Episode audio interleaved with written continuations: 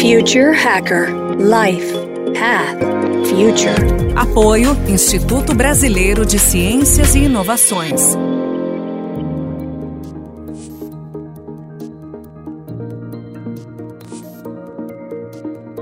Olá pessoal, bem-vindo ao Future Hacker. Meu nome é André Chaves e eu tenho hoje um entrevistado muito especial, que é o João Mendes Borga.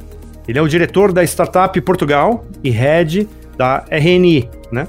Ele tem experiência em apoiar grandes empresas em ambientes empresariais, né? Um MBA com mais de nove anos de experiência é, de, de construção, desenvolvimento, de negócio, estratégia, de operações, gestão de startups. E está nesse trabalho de startups acho que há seis anos, né? Focado exatamente nisso. Bem-vindo, João, ao Future Hacker. Olá, André. Olá, obrigado pelo convite. Ô, João, vamos já fazer uma pergunta aqui, especificamente aí da, da, da tua atual função. Qual o objetivo de longo prazo da Startup Portugal e como é que está o momento desse ecossistema hoje nos dias de hoje? Bem, os objetivos de longo prazo André, são sempre coisas que é como tentar chegar à Lua. Você tenta sempre atingir uma meta inalcançável com o objetivo de chegar o mais perto que pode. pode. E a nossa, o nosso objetivo de longo prazo é fazer de Portugal o melhor sítio para começar uma startup na Europa. E é para isso que nós trabalhamos todos os dias e temos estado a trabalhar nos últimos anos. Para isso temos feito muitas peças, há muito, muitas peças que compõem esse puzzle e, e tentado, a correr, eh, tentado a correr bem nos últimos quatro anos.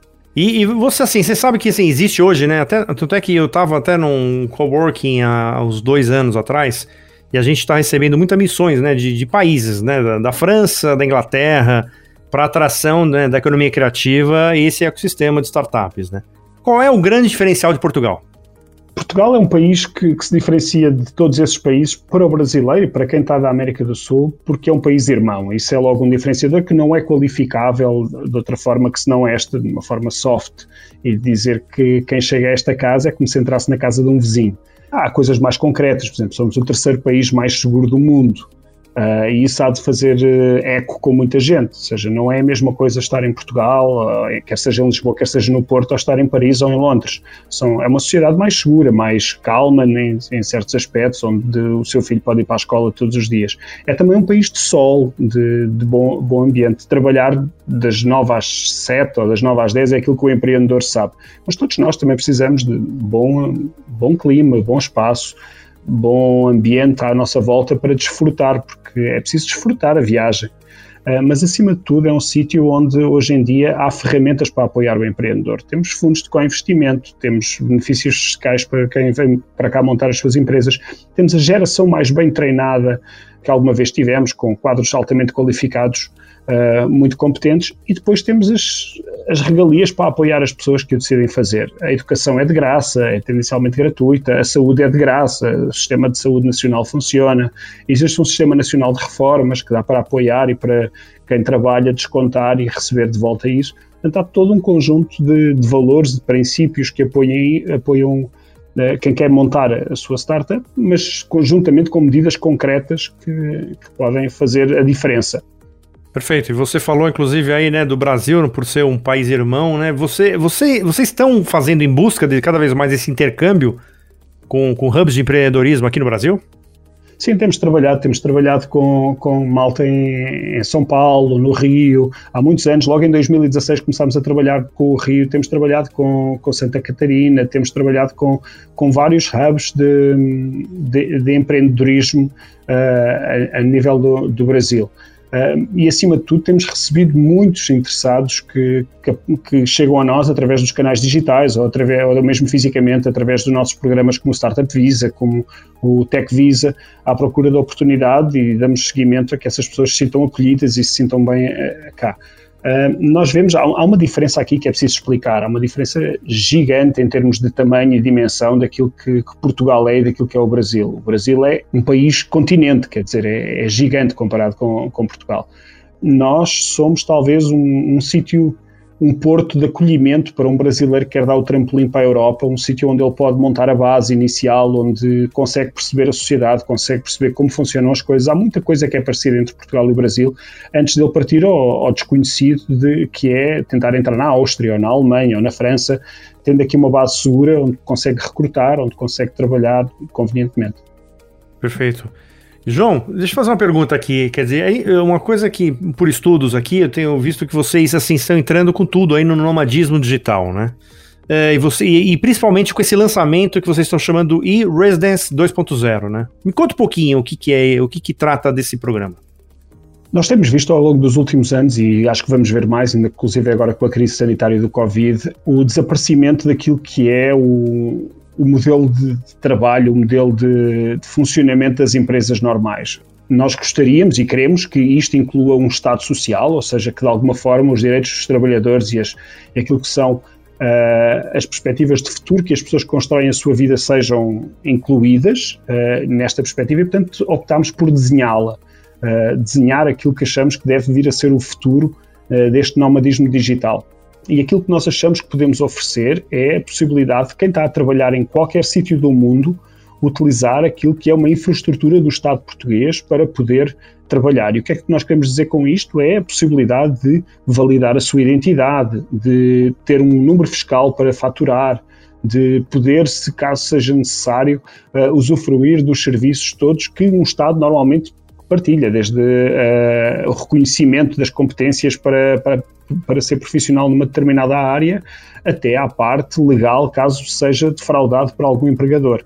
Eh, para isso temos estado a trabalhar afincadamente na alteração de legislação do país, para que isto possa ser feito a partir de qualquer sítio do mundo, eh, de uma forma livre. Achamos que isto é uma tendência importante para o futuro uh, daquilo que vai ser a nossa sociedade, se calhar não amanhã, mas nos próximos 10 anos garantidamente, porque cada vez mais nós temos a noção de que eu posso estar a trabalhar, se eu for bom, eu posso estar a trabalhar hoje a partir de Lisboa para uma startup em São Francisco, ou posso estar a trabalhar no dia a seguir para um, um grande cliente no Rio de Janeiro. E, portanto, eh, porque é que devemos estar limitados pelo sítio onde eu tenho as minhas malas e onde eu me vou deitar? E, e, João, vamos falar a respeito da vocação, né? Quer dizer, a gente sabe que todos os hubs né, de inovação, né, Israel, né, você pega no Vale do Silício, tem toda a, sua, a, vocação da, daquele porto, daquele local. Qual é a vocação hoje dessas startups aí em Portugal? Qual, qual é a característica? Qual é o tipo que tem que está mais comum aí com, com o que vocês estão vendo nesse ecossistema? Aquilo que nós temos visto nos últimos quatro anos, sensivelmente, André, é que hum, as startups portuguesas nascem com uma vocação global. E isto acontece porque o nosso mercado é muito pequenino, ou seja, Uh, um mercado de 10 milhões de habitantes não consegue alimentar a ambição de um empreendedor que quer resolver um, um problema global. E, portanto, temos visto as nossas, os nossos principais unicórnios, e para um país pequeno como Portugal, ter três unicórnios, há quem diga quatro, mas três unicórnios comparativamente com Espanha, que tem um, Itália, que não tem nenhum, e outros países da Europa que também não têm nenhum, é realmente algo que é diferenciador. Aquilo que eu vejo que faz aqui assim algum uma cultura de, de, de ecossistema é esta vontade de fazer grow, de não ter medo de, de ir crescer para, internacionalmente e ser grande aqui, ser grande nos Estados Unidos e no Japão e simultaneamente utilizar as ferramentas mais recentes daquilo que a tecnologia nos oferece, desde a inteligência artificial até olhando para, para Big Data e Analytics feitos de uma forma muito profissional e muito competente. E, portanto, eu acho que esses são diferenciadores daquilo que é a nossa comunidade. Você acredita que pode surgir startups das duas nacionalidades? As fronteiras, elas podem ser quebradas na criação de novas empresas? Tenho a certeza, tenho a certeza. E sabe porque é que eu sei disso, André? Porque nós vemos os VCs do Brasil olharem para o ecossistema e a virem ter connosco, bolsas novas da vida, coisa, coisa assim, a virem ter connosco a fazer scouting de startups portuguesas, por causa desta capacidade de, uh, quase eu diria, nata, quando nascem, de olharem global e desenharem os produtos a nível global mas vejo também os nossos VCs, os nossos eh, investidores nacionais, como a Índico, entre outros, a olharem para aquilo que são as melhores startups brasileiras e a arriscarem a apostarem no, no Brasil e fazerem investimentos uh, em sindicância com outros investidores, mas eh, em startups no Brasil, à procura daquilo que é um mercado interno que tem um potencial enorme de crescimento. Portanto, eu acho que nesta sinergia, nesta capacidade de desenvolver, por um lado, tecnologia, uh, por outro lado, com mercados internos grandes, juntando a isso uma ambição global, eu acho que de certeza absoluta que devemos ver nascer o próximo unicórnio luso-brasileiro nos próximos cinco anos. E você tem, você enxerga incentivo é, do ponto de vista governamental do Brasil para esse tipo de intercâmbio junto com o governo português? Hoje existe uma iniciativa é, governamental desse tipo de um programa como esse? Ou não? O Brasil é um caso muito particular. Eu olho para o Brasil como olho, por exemplo, para os Estados Unidos. O Brasil, eh, e só, só quem pensa no Brasil como um todo, o Brasil é feito de muitas realidades diferentes. É um país com muitos Estados, é uma nação federativa por, por natureza. Uh, e, portanto, nós assistimos a iniciativas de Estados, ou seja, como disse há pouco, o Estado de São Paulo, o Estado do Rio, uh, Campinas, entre outros Estados, aproximam-se de nós e, e, falamos sobre várias coisas, sobre o futuro da tecnologia, sobre como é que funcionam os hubs, como é que funcionam melhor, como lidar com a Web Summit, entre outras coisas.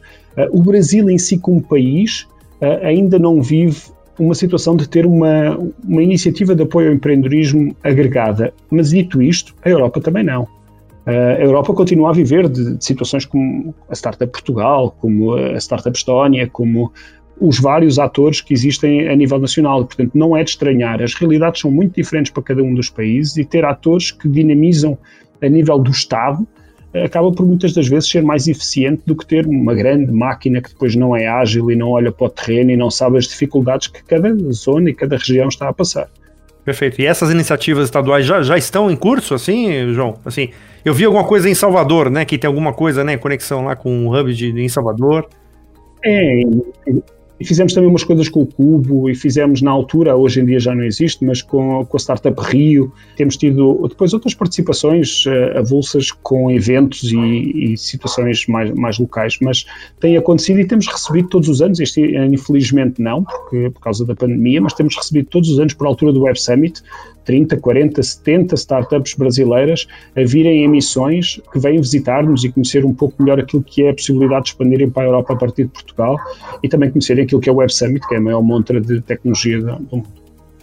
E eu queria até falar uma coisa aqui, João, já fazendo até um convite, que assim, a gente, o, o Future Hacker, ele é, um, ele, é, ele é apoiado né, pelo Instituto Brasileiro de Ciências e Inovações, um instituto novo, né, que nasceu inclusive na pandemia com a criação de um respirador portátil aí, está crescendo bastante, a gente teria todo o interesse aí de ter, criar uma conexão, porque tem muito cientista é, junto com o ITA, tem, muita, tem muito, muita gente legal aí que a gente poderia estar tá provocando e sedimentando essa conexão com, com Portugal. É, isso, é, isso foi uma das coisas muito giras que nós vimos recentemente, foi como é que a comunidade das startups e de, dos makers e das pessoas, os technologists, como dizem em inglês, que se dedicaram em voluntariado a tentar ajudar a sociedade durante o início da pandemia. E foi igualmente interessante perceber que muitos deles conseguiram criar empresas à volta disso e que na segunda vaga da pandemia estão a tentar ajudar, mas já com um modelo de negócio montado, com um produto no terreno e a funcionar. Portanto, parabéns por isso. Muito obrigado. E foi interessante que foi uma iniciativa, só para ter uma ideia, a gente criou um grupo onde a gente criou um produto em duas semanas e ninguém se conhecia. Então foi bem interessante. Ô, João, primeiro eu queria agradecer profundamente aqui a sua, sua, a sua entrevista. Queremos fazer ela em inglês para que os nossos né, outros países aí também vejam toda essa, essa iniciativa que já não é agora, né? Ela já está há quatro anos aí já fomentando esse empreendedorismo em Portugal. E eu queria que você deixasse aqui o, as últimas palavras para os brasileiros. Então, deixar uh, as minhas palavras para vocês, que não são diferentes daquelas que eu deixo para, para os portugueses, porque acho que estamos a falar em casa e, e portanto, um, um, bom conselho é um conselho para um, para um povo irmão e para, um, para quem está nesta aventura de montar as startups. Este é um momento muito especial da, daquilo que é, que é o crescimento e aquilo que é a tecnologia. Uh, eu ando nisto há uns anos e nunca vi nenhum igual. Neste preciso momento, nós estamos em pé de igualdade com todas as grandes corporações e com todas as multinacionais, porque não faz diferença nenhuma se você tem dinheiro para alugar uma sala no Hilton ou se tem dinheiro para fazer uma viagem em, jet, em avião particular. A verdade é que toda a gente está a fazer reuniões no Zoom. Ah, mais do que isso, se você tiver um bom produto, as pessoas vão olhar para si da mesma maneira que olham para uma grande corporação, porque se você resolver o problema deles, eles poupam dinheiro e apoiam a inovação. E esta altura, na altura em que as empresas estão com problemas, é a altura ideal para os gestores abraçarem a inovação, abraçarem coisas diferentes, porque eles sabem que se fizerem da mesma maneira como faziam antes, vão ter problemas. E, portanto, normalmente nas crises, e nós passamos numa crise aqui há seis ou sete anos, foi a altura em que as nossas startups deram o salto. E deram o salto porque os seus clientes, principalmente os clientes da área de business, estavam bem motivados para adotar soluções que lhes poupassem dinheiro, que lhes oferecessem inovação e que conseguissem chegar mais rápido ao mercado do que aquilo que é normal. E, portanto, o meu conselho é, ao contrário de segurar e deixarem passar a tempestade, é carregarem com força e tentarem abrir o máximo de negócio que puderem, tentarem chegar ao máximo de mercados possível. Porque um japonês não tem que viajar até ao Rio para, para fazer negócio, ou até São Paulo para fazer negócio. Ele faz negócio no Zoom, ou no Teams, ou em qualquer outra plataforma online, como todos nós fazemos. Boa sorte e tenham um bom ano. Perfeito, João. E só para o último, a última questão é assim, como é que a pessoa, um brasileiro que queira empreender em Portugal, como é que, o que, que ele deveria fazer hoje para estar tá fazendo parte aí do, do ecossistema? Tem muita forma de chegar ao ecossistema em Portugal, André. Você tem, hoje em dia tem 150 aceleradoras e incubadoras em Portugal e, portanto, você pode ligar-se a uma delas, estão espalhadas pelo país e aparecem no site da Rede Nacional de Incubadoras. Ou então pode se candidatar ao programa do Startup Visa para obter um visto para entrar em Portugal. Um visto empreendedor, taxa de seleção é, é um, é um programa difícil, mas não tem custos nenhums para o empreendedor.